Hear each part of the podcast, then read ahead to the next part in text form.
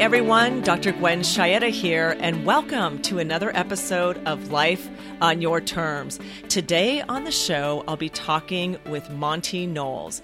He says if you are to sum up who he is today, it would be about embracing the concept of truly happy. Laughter, joy, contentment, and peace are what defines his world. He has diverse passions and interests in architecture, photography, art, and many others. But what's most important to Monty is making great memories with amazing people in his life. He has truly embraced and is living a life on his terms. He's going to share some of the gems that helped to get him where he is today. And I know there'll be many, many things that you can take away and apply in your own lives. So let's get started.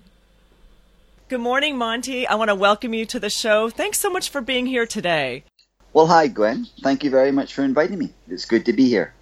I'm so looking forward to our chat, and I know that um, our listeners are going to get so much out of this. And I want to start by letting you share a little bit about your background and what are you doing now, and why is your work so important to you? Why are you so passionate about it? Hmm. Well, the background, I guess, would be um, all over the place. I am. I, you can probably tell from my accent that I am um, not exactly from the U.S. I'm from the Bahamas. I grew up on a little rock down here, and went to school in the U.S. for architecture, and practiced architecture for a long time. Um, lived here in the Bahamas for the most part, although I love traveling. And um, about, oh, I guess six, seven years ago, started moving out of the office I owned my own company here, quite a large company. Actually, it was the biggest one on the island at the time, um, architecture firm.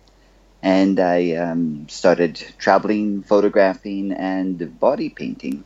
Um, so I would imagine that body painting these days is probably my most well-known um, passion. Um, and I guess that's where I am today.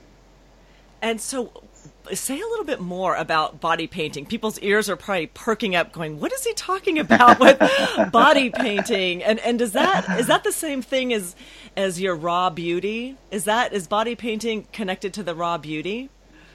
It is in many ways. Um, the raw beauty that you're talking about, of course, is the photography that I started doing, which is basically dealing with people, um, using the camera as a tool to help them understand that beauty doesn't come only from aesthetics um, needless to say, of course, a you know there is a, there is aesthetic beauty, but there is another part of well, another aspect of beauty that's really important, and we see that when people are happy, joyful, etc.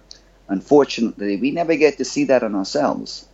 So, using the camera, I'm usually able to work with people, um, mostly women, um, because they're unfortunately the ones that have been so um, inundated with the need for makeup and Photoshop, etc., to be beautiful. Um, so, using no makeup, no Photoshop, or anything of that nature, we're able to show that beauty is from the way you the way you think. Your thoughts are reflected on your face, so when you have positive thoughts, you can see them as beauty reflected on your face. Now, of course, when I say that, everybody kind of rolls their eyes and says, "Yeah, yeah, yeah." Um, but the bottom line is, is we see it every time. As soon as we get comfortable, and sessions take a little bit of time, of course. But if you relax and you get people actually laughing and enjoying themselves in proper lighting, with proper angles and a proper camera, um, they actually see the beauty for the first time. So the the the, uh, the body painting that you mentioned is something that I'm doing, obviously, with the with the um, painting bodies, painting people, only with a brush it's not finger painting, but it's only with a brush, no airbrushing, uh-huh. and um, it takes a long time. And it was basically meditation in the work of art, so to speak, from my standpoint. But now the body painting is being used to help people who just can't see past a certain fault, so to speak, on their body. It could be a woman who's had mastectomies and with a big scar, doesn't have breasts, for instance, or somebody doesn't have a leg or one leg shorter or some kind of physical defect that they just can't see past. Um, and the body painting's been pretty instrumental in, in helping them see themselves differently. So both of these things, Monty, whether it's the raw beauty with no makeup and helping people see um, the, the joy, the happiness, bringing that to the surface, or the body painting um, is all about kind of uh, seeing. It's almost like the inside out and seeing the joy and seeing the, the beauty um, beyond skin deep, so to speak. Why why does that matter so much to you? Why are you so passionate about that? I don't know. Um, there's a lot of things I guess you can add on to that, and indeed, it's exactly what you're saying. It's seeing past the skin, seeing past what we, the physical aspect of a person. Um, there's so much that we, there's so much that we um, we live with our eyes. We live with what we see. Um, you know, we we we judge people by the color of their skin, um, how big they are, what they look like. Um, I always say that I think our world would be a much better place if we couldn't see, at least for a couple of couple of months, you know, yeah. or maybe a couple of years. I mean, I don't want to wish that on the world, but in many ways, we would we would definitely have a totally different perspective of who we are and who everybody else is. Um, so I guess from that standpoint, it's a um, why is it important? I think it's important because people need to understand that they are beautiful um, and that they can be beautiful. And that beauty comes from the way you think. And uh, sorry, more than that, that beauty comes from positive thoughts. And those positive thoughts affect you, obviously, but they affect everybody around you. Um, and everybody wants to be beautiful. So by showing you that, you know, by showing that you are beautiful when you're thinking positively, when you're happy, when you're when you're not negative, um, or adding negative energy into the world, um, using the fact that you will be beautiful is one way, I guess, of adding positivity into the world. Mm-hmm. And that that really ties in with your values. I know I went on your website, and and one of the things that just jumped right out of me when I was looking at that was you, when you described yourself. You you know you mentioned what you do, that you were an architect, that you're a photographer, but you also in your description of yourself talk about your commitment to happiness and joy and travel that you, you didn't define your you don't define yourself by necessarily the things you're doing or what you've accomplished. You you put it out there that your your values are really strongly tied to joy and happiness which i found really interesting. There's no question. Um, i think it's joy and happiness but more importantly i think it's what those attributes create, what kind of environment they create. Um, you know, obviously we can't be full of joy and happiness all the time, but we can learn how to reduce negativity, um, how to identify and reduce negativity. Um, and I think that that's probably one of the most important things that I realized a long time ago. Um, things like anger, jealousy, uh, envy, all of those things that cause negativity, hurt, um, you know, bad things in our lives. I realized that I had a choice. Um, and um, by changing, by understanding your thoughts, by being able to really, what's the word I'm looking for? To to have self introspection, to understand what is causing this negativity. In fact, to even realize in the first place that I am being negative. You know, when somebody's angry and you say, "Hey, you're angry," what's the first thing they say? "I'm not mad." Right. you know.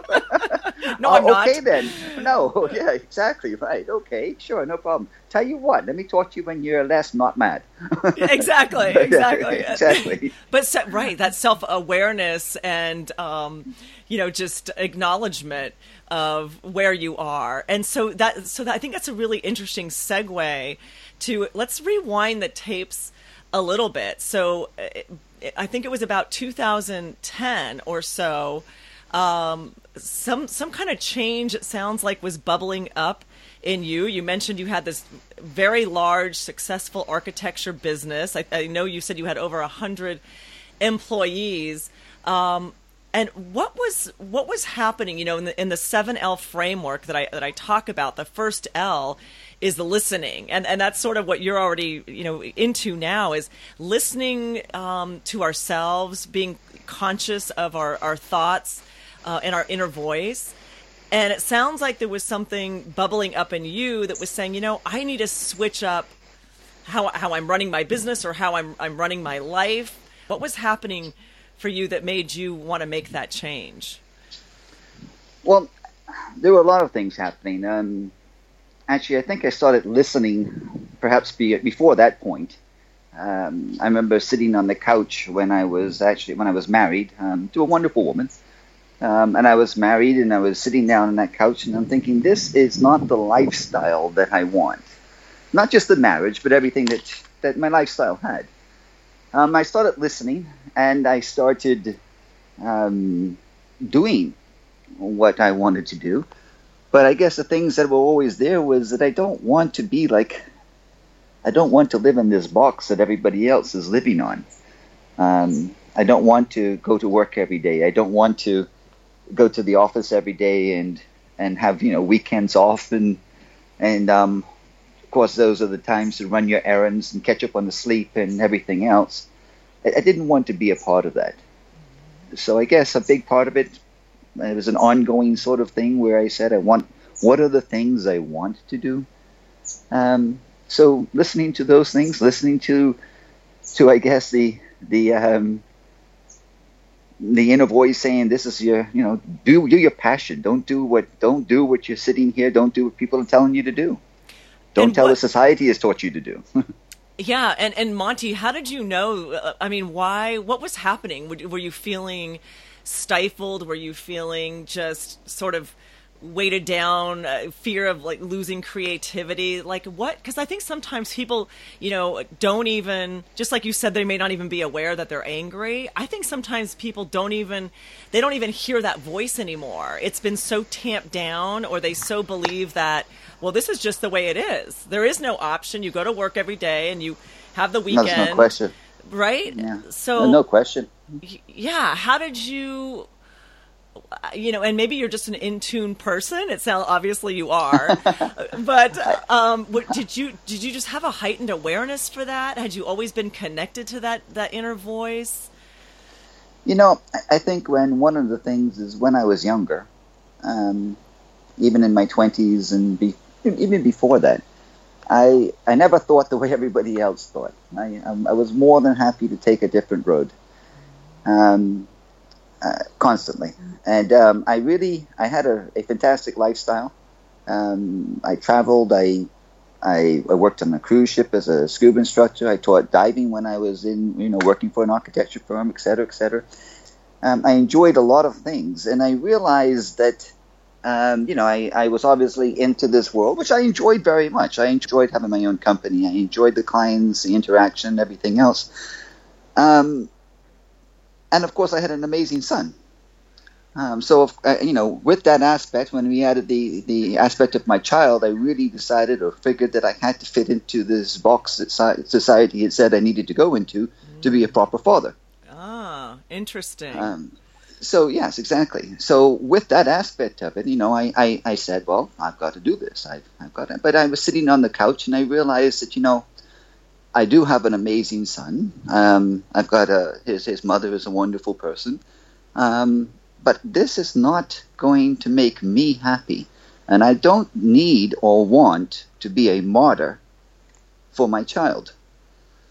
Um, That's so fascinating. So so you kind of bought into for a moment that yeah, you had moment. to do for a moment. Uh, that maybe there was only one way to do that once you have the, a child. I think that's such an important thing for people to hear, right? And I think that happens probably a lot. And then you had the light bulb of, well, wait a minute, maybe maybe I don't. And so let's talk a little bit about that that second L um, which is love. And, and what I, I, tie into that is what do you what do you love and what do you live by? Your values and your passions. And so, talk a little bit about then you know what you obviously you love freedom and travel, and uh, and you kind of thought, wow, maybe I can run my business a little bit um, remotely. Maybe I can kind of kind of walk a hybrid life. What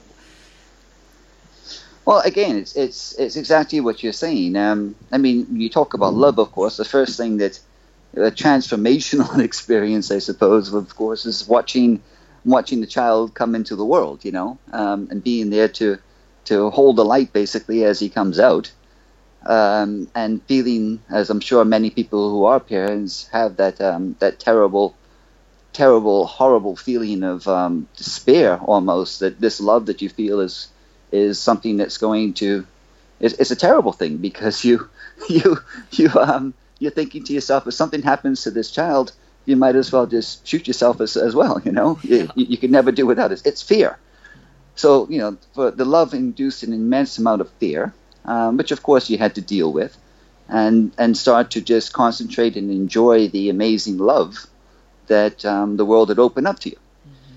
Now, that of course, then you, you, you your your head is spinning and you're thinking to yourself, "Oh, you know, you must be, you have to do what society tells you to do. You have to be in the house. You have to have the family. You have to um, do all these things that society has taught us and how to raise a child and everything else." But I realized that that simply didn't seem quite the way I wanted to live. Um, obviously, I wanted everything to do with my child. I wanted everything for him. Um, but I, again, challenged these perceptions that society has told us that this is the way it has to be. Um, and I talked to talked to my wife at the time, his mother, and we we did come up to different understandings that probably can't be all told in five minutes on a radio show. But the bottom line is that we were able to carve out lives for ourselves that were amazing.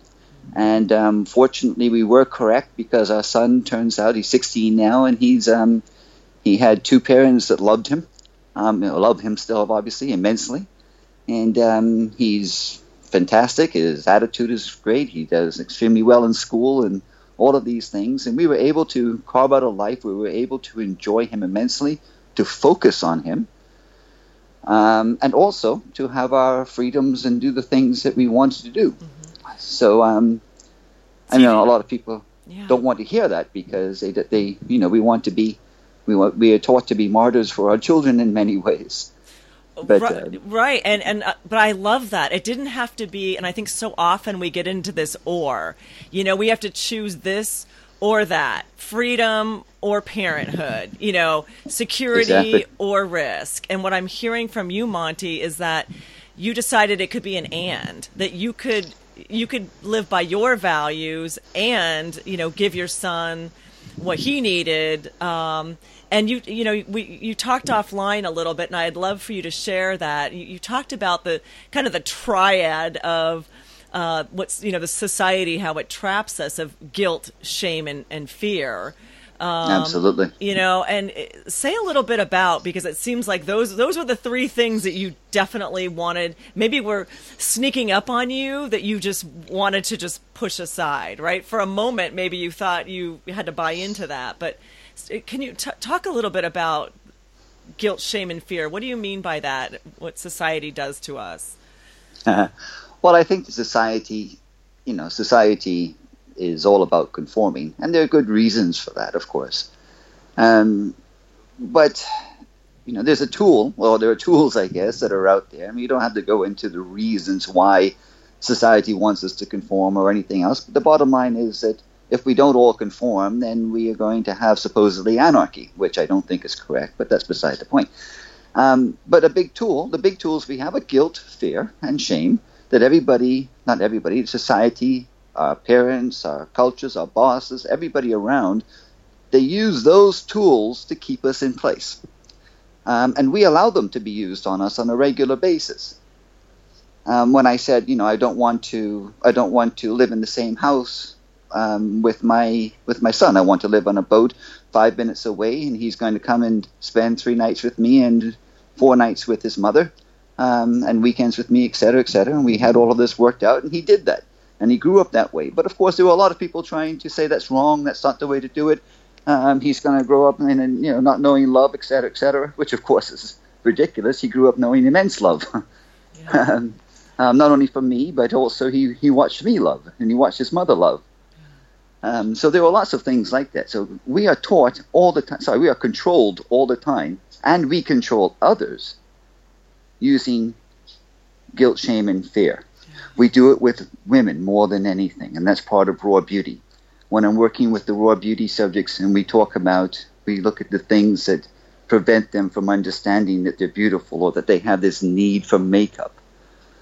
Um, so many times, you know, I'm not against makeup at all, but I'm against the need for makeup. Mm-hmm. Um, so industry uses those things to make us buy their products. Mm-hmm. They, they, they make us afraid that you're not going to look beautiful without makeup.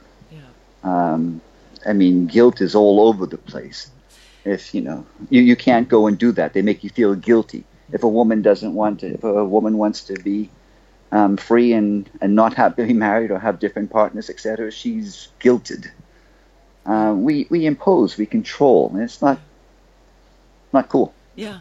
It's not. Cool. I love that. It's not cool, and you're you're you're a rebel. You're a rebel at heart, and I and I love that. And it's interesting. Someone even just you know you said you started out sort of that way, but but you almost became a victim of that, you know, for a moment, you know, of going, wait a second, and then realize what what was happening and giving yourself permission. Um, and and you you know you also talked about the worker drone mentality you know so if we switch gears a little bit as part of this change that you were going through and wanting to create truly a life on your terms you decided, you know what, I have this successful business. Um, do I? But do I have to be in a brick and mortar all the time? And so, uh, tell a little bit about that piece of you know you wanted to have freedom, and you sort of started moving to a more virtual world, and even working from Paris in the cafe. But um, talk a, bit, little bit about that, and even how you people were trying to constrain you to tell you that that wouldn't work. Well, I think people are constantly telling you it can't work. Um, and I think, you know, as you said, the biggest thing is we, we're, we're very desperate to make sure that it doesn't work because if it does work, then we have no excuse for not doing it ourselves. Yeah. Um, people say all the time when they hear about the, you know, the way I live and my lifestyle and the, the happiness that I have and all the things that I do, they say, yeah, but um, that can't work for me. Or they say things like, boy, I wish I could do that. and I laugh all the time, and I say the only thing stopping you is you. You know, you know, you made a good point about that, Monty, in terms of people um, telling you, you know, oh, I wish I could. Oh, I wish I could. Yeah, there's no question. I mean, uh, even when I was what I called a worker drone, um, although I had a great lifestyle as a worker drone because I had a cool office and everything else, um, every weekend to me was an opportunity to go somewhere, to do something. Um, I don't care. Of course, living on a rock sort of helped that, I guess, you know. Um, Bahamas is absolutely gorgeous, of course, but um, my little island is small. But I had wanderlust, and I still do. So I always wanted to travel. And I learned how to travel, even if it's from Friday afternoon to Sunday night. But in the office, um, I had a huge project, and um, I was working. Um, I mean, it was the, the Golden Project, the, the, big, beautiful one that everybody wanted to have. And um, you know, obviously everybody says you have to work in the office, but I didn't. Um, I said, uh, for a number of reasons, I wanted to go to Paris. Um, I've been to Paris many times, but I wanted to go and spend, you know, two or three weeks in Paris in the middle of a big project, and I did. Um, I went over there and I coordinated over 130 people all around the world from a little cafe in Paris using my little laptop computer um, for a huge project, for a huge architecture project. So I, you know, they would get sketches at, you know, three o'clock in the morning or four o'clock in the morning, and of course I'm sending them at five o'clock in the morning. I mean, uh, sorry, ten o'clock in the morning from Paris. But they all thought I had really cool sleeping habits. This guy doesn't sleep, et cetera, et cetera. and, and, I'm just waking up bleary eyed at 10 o'clock in the morning. Yeah, know? exactly. But you, you, you, the time changed to your advantage. And say, of course. say again how many employees, Monty, because I think it's important. This wasn't just you working as an independent contractor. I mean, you had a large oh, no, firm. I had, I had, between 14 and 18 employees and at the time. Um, wonderful. We had a we had a cool office and um, it was a lot of fun. I did enjoy the office. It wasn't the typical sort of, you know, uh, it wasn't the typical sort of office where you had to, um, you know, fear, I guess, going. It was a big open office overlooking the harbor of Nassau, so it was fun. But nevertheless, I mean, I we, we moved out. We did we figured out different ways to do it, and um, and even my employees, we started, you know, we started they started working from home. Um, they started working from different islands. They started working from wherever they wanted to do. Then, you know, take a laptop. The world right now of technology has opened up an amazing opportunities for us. We need to use them. And so, how how did that affect your business? For all the people that said you can't do that, or people things of quality will wane, or people will stop, you know, showing up. I mean, what what did that do for you? What was the what was my business experience? got better. My business got better. Um, by doing that, it you know one of the biggest things I realized was that I could th- there was there were more resources available to me. Of course, I knew that before, but it was difficult to use them because you always figured that you had to sit in front of somebody, and there was a certain way of doing it.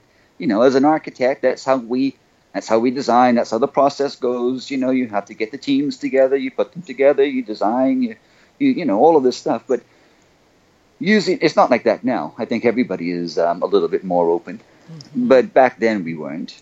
But um, it, it had a positive effect, and obviously it had an amazing effect on my life, realizing that I could practice architecture or pretty much anything I guess I wanted to do from pretty much anywhere in the world and had an internet connection. Right. Um, but trying to convince people back then that it was going to work was um, not exactly. I mean, in fact, it was impossible. I mean, I had good friends of mine who, you know, in being trying to be good, trying to trying to help me, tell me point blank that cannot work. Do not do that. Are you crazy? You know, you're risking everything, et cetera, et cetera. Right. Again, that security, that tying, that tying into um, the fear. I mean, just a, a, you know, abundant fear. And then again, if you were successful, you know, what would that what would that mean to if, if you were right? In fact, it's interesting that you say that. A good friend of mine, um, and he's a really cool guy, but he is he's very much into this into the rat race. He does a fantastic job down here as an engineer, um, and he was one of the ones who was you know he, because he really he does care. He was definitely trying ardently to keep me from you know going to Paris and doing the things that I was doing. But he did, I guess about three or four years ago, I saw him, and he said. Um, he he he he was he was you know he was very he was very um, appreciative of what I'd done. He said, "My God," he says, "I should have done that." Oh. And I and I looked at him and I said, "No, you should still do it," because he was still in the job. Yep. And he's still there. Oh. And what, Monty? How does that make you feel? You know, like to me, I just that breaks my heart. I, I, immediately, I just felt sad well, you know, I, I think the biggest thing that people have is that people are, first of all, they don't know what's available. I mean, how many people have actually, how many people really live outside their box? How many people have gone to Paris or Rome or or Kenya or wherever you want to go, right? How many people have gone? We have so many things. Oh, I can't afford it. That's the biggest one, right? We have all of these excuses stopping us from living and people love their excuses. They hold on to them. I can't leave my job. I've been here for 15 years now. If I leave, then I don't have my retirement plans, et cetera, et cetera. Or the, I don't have my insurance. That's a horrible one. That's a valid one, you know. Yeah. But, but, but we have all these things that tie you in. There are options. There are definitely options if you're willing to do them. But people are terrified of them. Like my attorney friend who lives in San Diego, who is terrified to leave her job as an attorney because – you know, she is either a partner now or almost to be a partner. So she's working 70 hours a week because she, what? Why is it so important to be the partner? And right, right. So you get that title. So is she is she's she's living by societal values, right? Is she no is question. she happy, Monty, Did, when she got that title? No, or when she no, gets... she, she's not. She's not. She's miserable. She's miserable, but she but she's afraid. She's afraid to leave it. What would she do if she wasn't afraid? Well, I think if she wasn't afraid, she would do all the things that she says she wants to do, which is travel to go and spend, you know, three or four months in a place and write a book or all the, I forgot the other things she said she would love to do. But, you know, and even if that's not what you want to do, I mean, pick up for two months and go to Ibiza or whatever the heck you want to go. But she's you know? identified other things that would bring her joy that are her internal values, not society's, but the fear is keeping her plugging away according to society's values. Yes and no. Yes and no. Um, she knows that she is not happy, but like most of us, we don't really know what would make us happy because we don't have the practice. We don't practice being happy. We have two weeks a year So we plan it. We go on a trip. We go to a vacation somewhere. We get to a beach. We get some margaritas in our hands. We want the little umbrellas in the cups, and we say we're happy. Mm. That's our. Mm. That's that's how we. You know. That's how we know because society told tells you that's going to make you happy. Or people go out on the weekends and they get drunk as heck and they can't stand up anymore, and that was a great week. That's how many understand. It's it's these mo and and and it did that even make us happy. So let me ask you. That's a that's a very interesting thing, Monty. So so what are you saying ultimately and i know that you so you left just to to bring the listeners to where we are you you you went virtual but then you completely left your architecture firm right to to travel and to live an even more free lifestyle with your photography and raw beauty and people might be saying well who is this guy? Is he independently wealthy? How did he do this? How did he? I mean, by the way, I still do practice architecture. I simply don't have an architecture an architecture firm anymore. Um, and the architecture that I do practice is for clients that I already know or or and projects that I want to do. Um, but one of the biggest things is changing my values. Um, you know, I, I, don't have a lot of money these days. Um, and I don't need it. Uh, would I want it? Sure. Um, can I possibly get it? Um, yeah, I think we can get it again. But the bottom line is, even when I did have money, I live on a boat in the Bahamas. It's 46 feet long. Um, I had a car that was, I think, 15 years old at the time, or 12 years old, or whatever it was, um, and it needed to be changed. Um, it had been, it, it, it, was a hard 12 years. Um, but I'm living on a boat. Uh, I didn't buy a bigger boat. I didn't buy a big fancy car. Um, I don't have a house. I don't have a, a house with a mortgage and insurance and and you know and and and even the, the animals that I have, which I always had dogs. I, I had a way of somebody to take care of them when I traveled. Um, when you know even children, you you when you when you have your children, make it in a way that you have the freedom. Um, all the choices that you make, don't make choices that pin you and hold you to a, a certain geography and a and a certain uh, lifestyle. You know, I have friends who, when they make more money, they buy a bigger house mm-hmm. and get a bigger mortgage. Um, because why? you know, what was wrong with the first house? Is, is it a better neighborhood and things like that? Fair enough, but how big a house do you need? When you go to when you go to Europe, you see people living in houses that are or Paris one one fifth the size of the average American house, and they're fine. They're happy.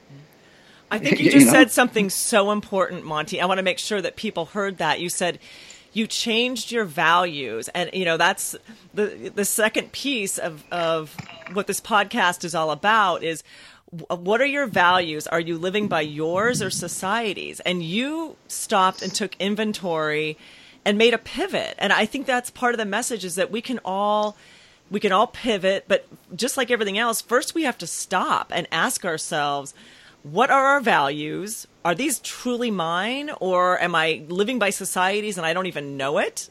You know, uh, like your lawyer, so many of us we're, we we don't even realize um, that, what values we're living by. We don't consciously stop to evaluate that.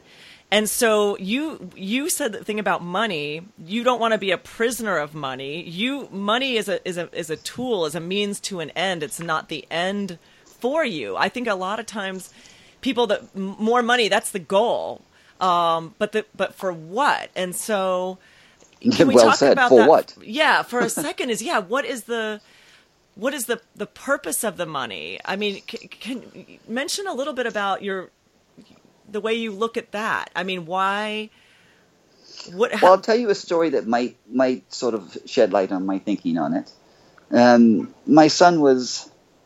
I'm going to say, I mean, I'm terrible with numbers, and if I say he's 12, he could have been 10 or he could have been 13. I don't know, but I think he was about about 12 years old. Um, and uh, was he four? Yeah, 12. and um, you know, I needed a new car, so I had fifteen thousand dollars basically um, allocated for the new car, and summer was coming up, and I looked at my son and I said, "You know what? So do you think we should um, you think we should buy a new car or we should go around the world?"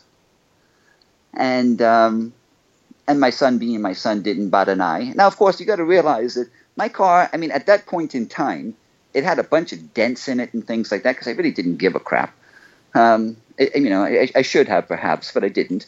And um, and you know, he, it was a it was sort of a fashion piece. His dad's driving around in a car that's all dented up and everything, um, you know. And, and, and, and it comes down to you know if his friends do see see it, do they tease him? Do they say something about it, et cetera, et cetera?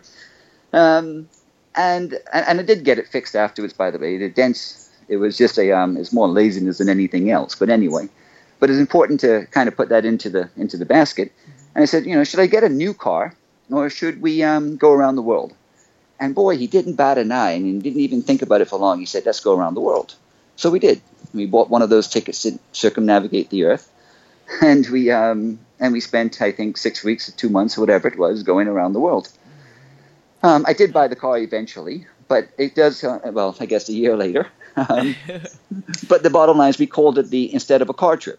Yeah.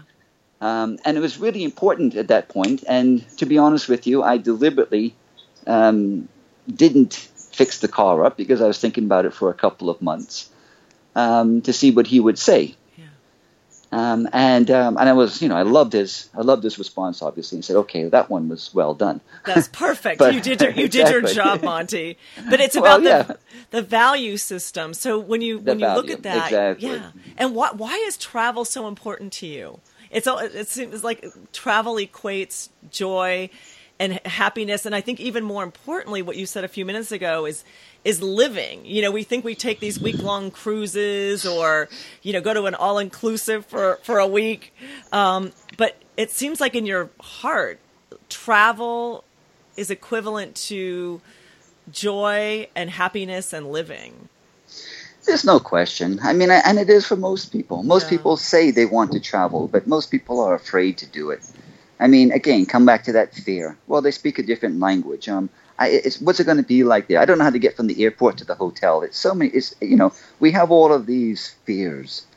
Um, so fortunately for me, I did learn how to travel from a young age. Like I said, whenever I had a moment, I would spend whatever money I had um, on an airplane ticket. Um, and it doesn't have to be expensive. It doesn't have to be a lot of money. I tell my friends, look, you want to go to Paris? Um, which I happen to love Paris these days, as you can probably tell. but uh, you know, how much does an airplane ticket cost? Well, round trip from Miami um, or New York or wherever it is that you're going from to Paris is sometimes what four, five hundred dollars mm-hmm. round trip. Uh, when you get there, you can get in a hotel, Airbnb place for anywhere from eighty to one hundred and fifty dollars, two hundred dollars. It's a place to stay. It's neat. It's calm. I mean, it's it's clean. It's nice. Um, and then you walk everywhere. So tell me what the expense is you can go to Paris for a week for a hundred um, for fifteen, sixteen hundred dollars. I mean, that's a, that's not even that much. You can go for a thousand dollars if you're leaving from the U.S. Mm-hmm. And once you get there, people, oh, it's going to be expensive when you get there. It's not. Right. You walk everywhere. You know, you pay the same amount of money that you would at home. Anyway, these are the excuses that people have for not going. They, they, they, they say it's too expensive. I don't have the time.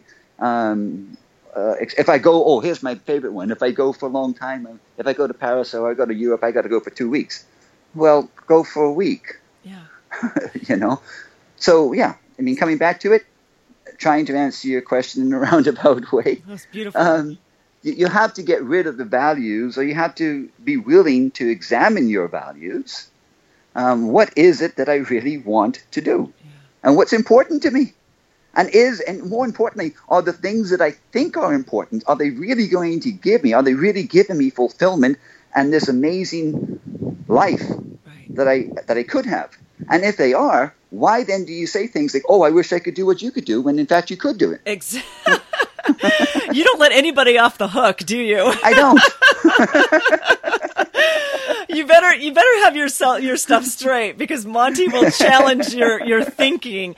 And I guess that's you know, and I, I I love that passion in your voice because it's if if if somebody is all what I'm hearing you say, if you're all good, if you enjoy being a partner in a law firm and you own that, fine and you say i hate travel and you truly those are your values and you've you've checked them you've evaluated them and that brings you true fulfillment fine right but, absolutely but then you shouldn't be saying yeah then you shouldn't be saying i wish i could do what you could do or oh i would do that if this or exactly i really want to be so so it's sort of live live you know live what you're saying you want to live. I mean, so you know, first of all, figure figure out what it is that's going to bring you true joy and not just momentary, um, you know, highs, but like true fulfillment, joy, and happiness for the long term. And and then get get the excuses out of the way. Listen and listen to what you're saying. I mean, I, I, think so often we just talk and we don't even hear what we're saying. And, and as I listen to you, Monty, um, it's like you you really listen to what people say and and and challenge that. I mean, because people just sort of talk, you know. No um, question. I, I, what I really like is when people challenge me. What's the biggest challenge that you get now? Well, I don't know. I think when I get those challenges, I kind of turn around and look at them straight in the face. Um, do they say, "Are you really happy?" or "Wouldn't you really like to own a house?" Oh, questions you, like that. Yeah. What's the What's the biggest sort of um, question or challenge that you get about your lifestyle? I honestly don't get any. Um, how did you I, I do it? Maybe how did you do it? Right? oh, I get questions, sorry, but not not so many challenges. Um, yeah. Yeah, I mean, they say, yeah, that's fine for you, Monty, but um, I'm like, I've done something differently, or I'm somehow different than everybody else. The only difference between me and you, or is other choices that I've made and the the jumps that I've been willing to take. Um, you know, I like I said, I was I, I had everything. I had I had the family. I had the the house. Um, uh, I had the, the the job. I owned my company. I had everything that you know I was supposed to have. Um, I, I, mean, I had a, a, good wife and a, a um, you know, everything. So why change it? Um, and the bottom line is, I changed it because I thought there was something better, and I was right. Um, life is an amazing opportunity.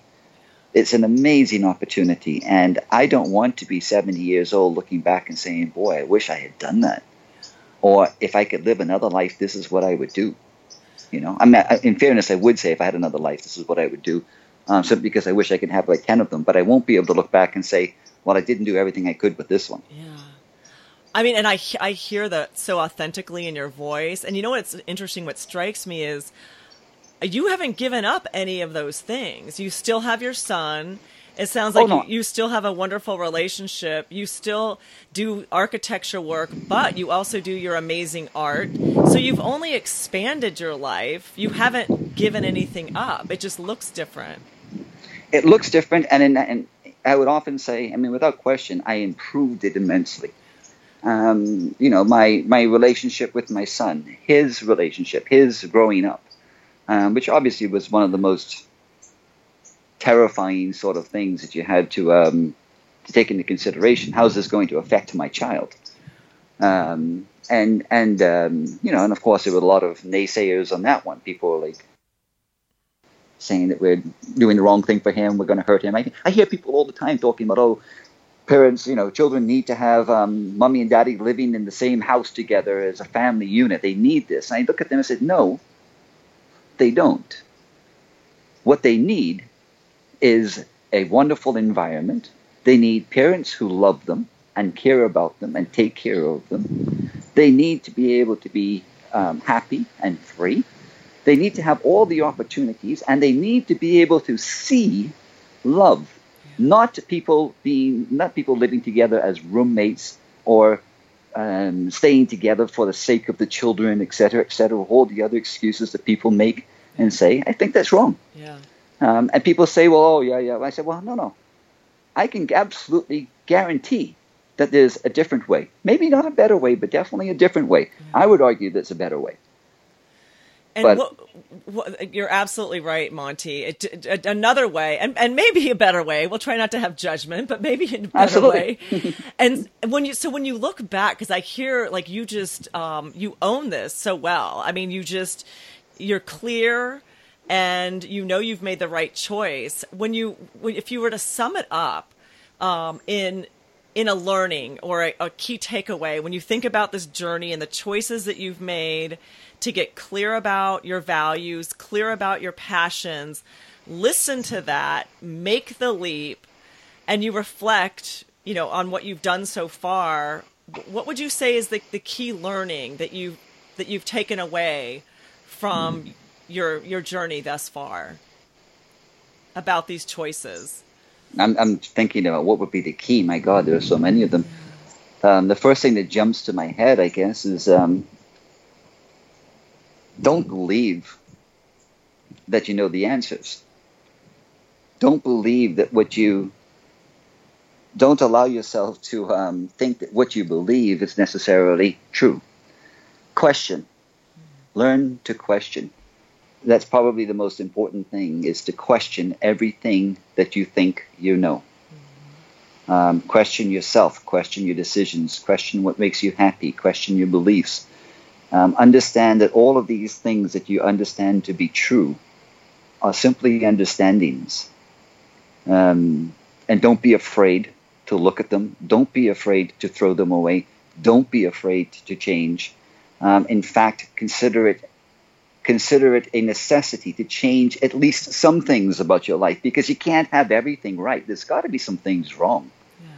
Some things that you can be doing better. Mm-hmm. So at least challenge some some of those. Mm-hmm. Change something. Start there. Yeah. Then you learn, then you look back and say, "Oh, if I change that, I can change this." Don't be afraid to change.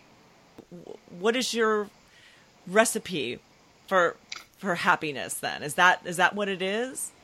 My recipe for happiness is actually challenging negativity. Um, to first of all realize that you know we, we get angry um, challenging negativity challenging the things that are negative emo- challenging your negative emotions um, understanding your negative emotions, understanding the thinking that creates those negative emotions, and challenging that thinking. I think that's probably the most important thing that I would want anybody to, to focus on. Yeah. There are things that make us angry, um, and, and they're societal induced. When you're driving on the highway in the US or the Bahamas and somebody cuts in front of you, we get angry. We've been taught that because if you're driving in Paris or China or something like that and they cut in front of you, they're not going to get angry because that's normal. Right.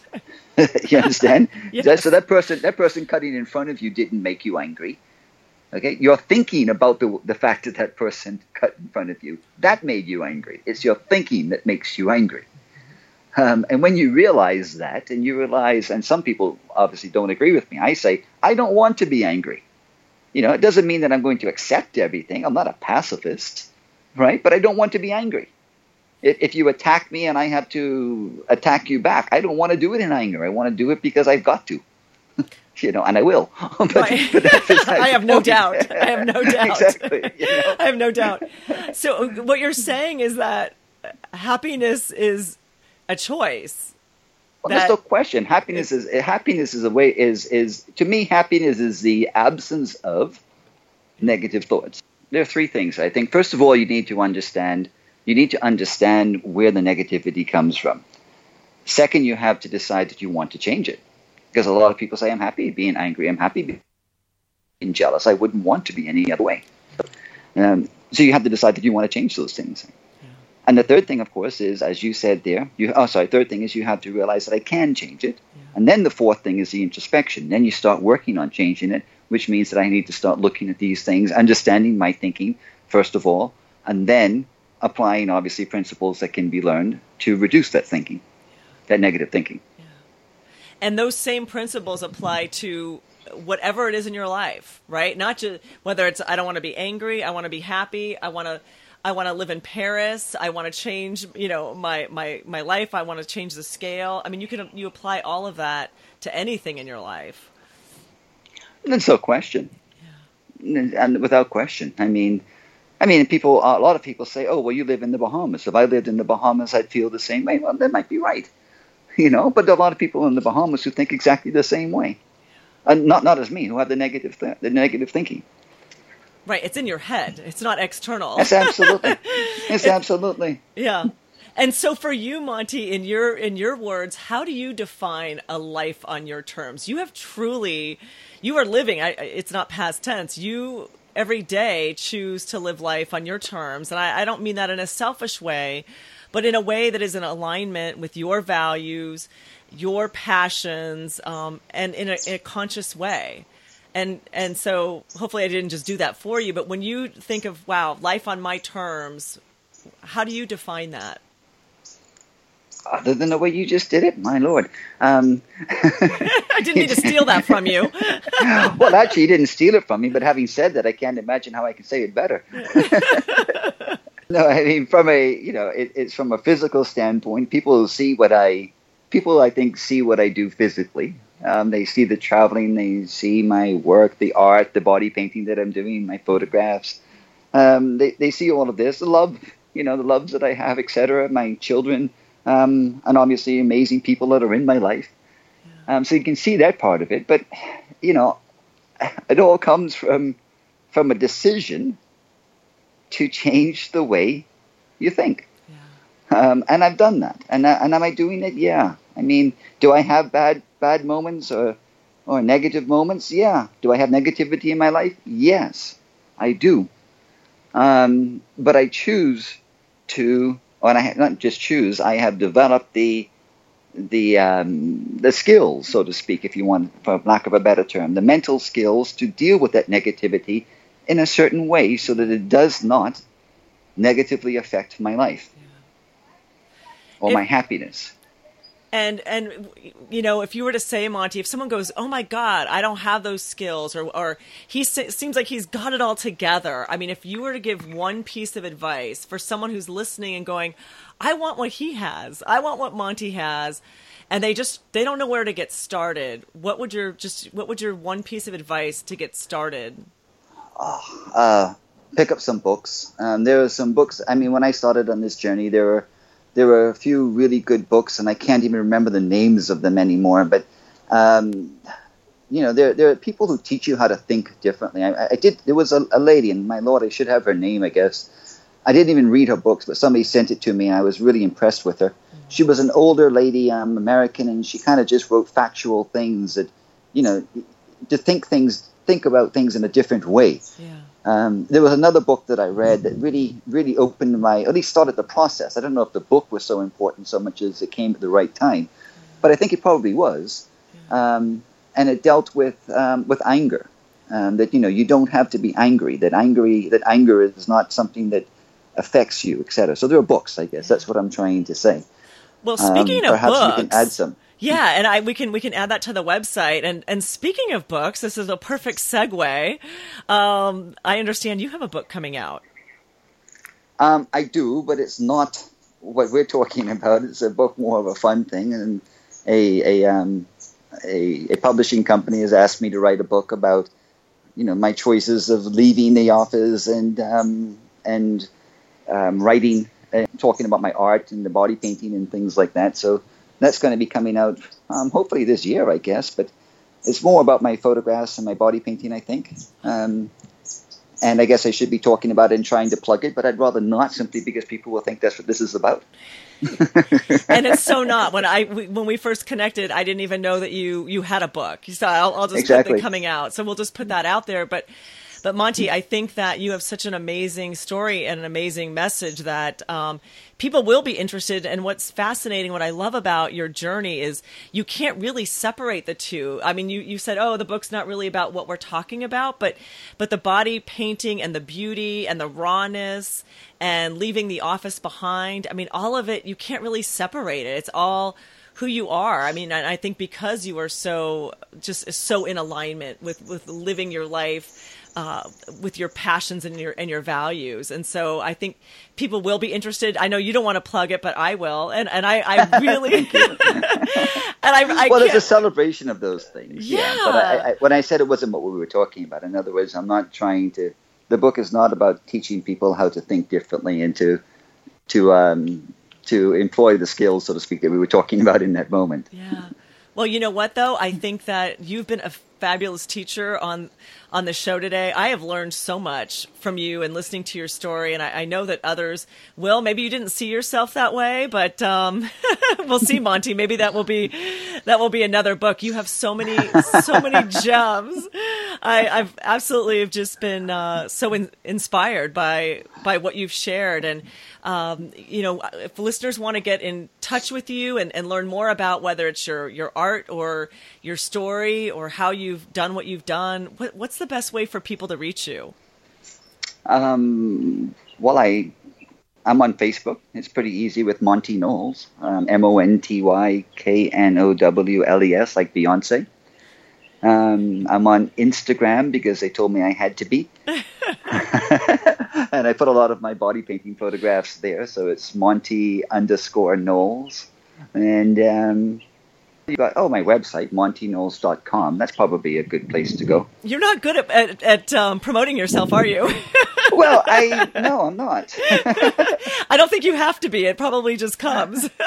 well, maybe you know. Um, you know, it's I I I love. I, I, mean, I'm always happy, as you can probably tell, to to um, explore because you know when we when we talk when I talk to other people, I learn more about about myself as well. Yeah. You know sometimes you know we, we have to check ourselves so if i'm ever if i'm ever in doubt i know who to call monty because i know you won't let me off the hook i won't Wow, I truly, truly enjoyed my conversation with Monty Knowles. He is just amazing.